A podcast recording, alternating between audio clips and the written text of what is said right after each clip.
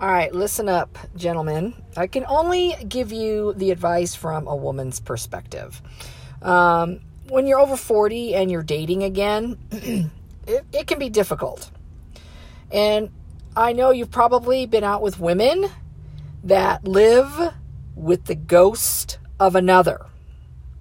And the reason they do this is so, is so that they're not alone. Their house, in quotation marks, house, mind, body, spirit, right, is being haunted because they cannot cleanse the space. They can't be alone. And they rather live with the memory of you. And I know it sounds pretty sad, doesn't it? And somebody, some people need a really rude awakening of what they're doing. They're not understanding because they're so hateful and bitter and mad. And maybe you've been out on a date with somebody like this that just cannot shut the fuck up about their ex. What they did, what they didn't do, what they're doing.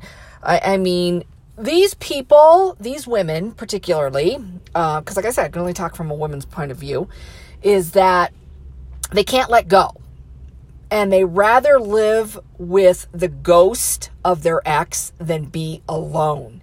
And that right there should tell you to run for your life.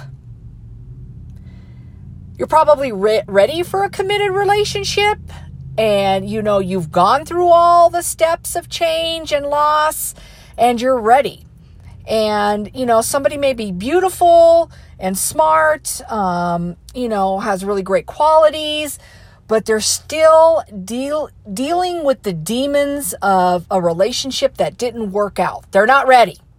And that is a huge sign when they can't stop talking about their ex.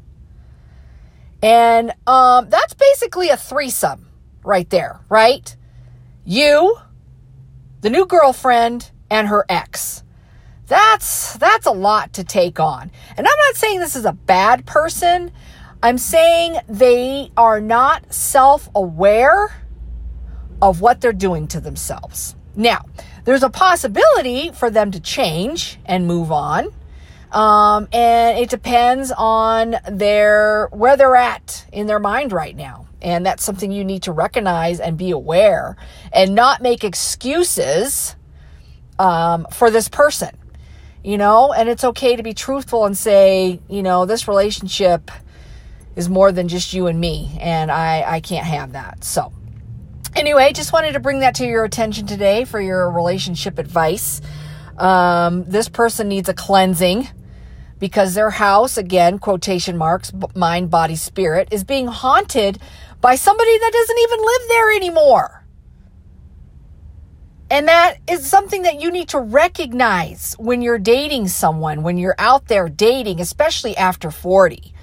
I don't know about you, but when you're in midlife, you don't have time for that amount of baggage because we're all going to come with baggage. It depends on how much you want to get involved with. And again, that's always on you.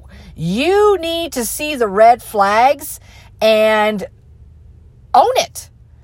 If this is too much for you, you move on. But anyway, uh, and in order for this person to move on, they would actually have to have the tools to move on. Um, you know, it, it's hard to bake a cake with, you know, a chainsaw and some orange juice. You know, that, that ain't going to work.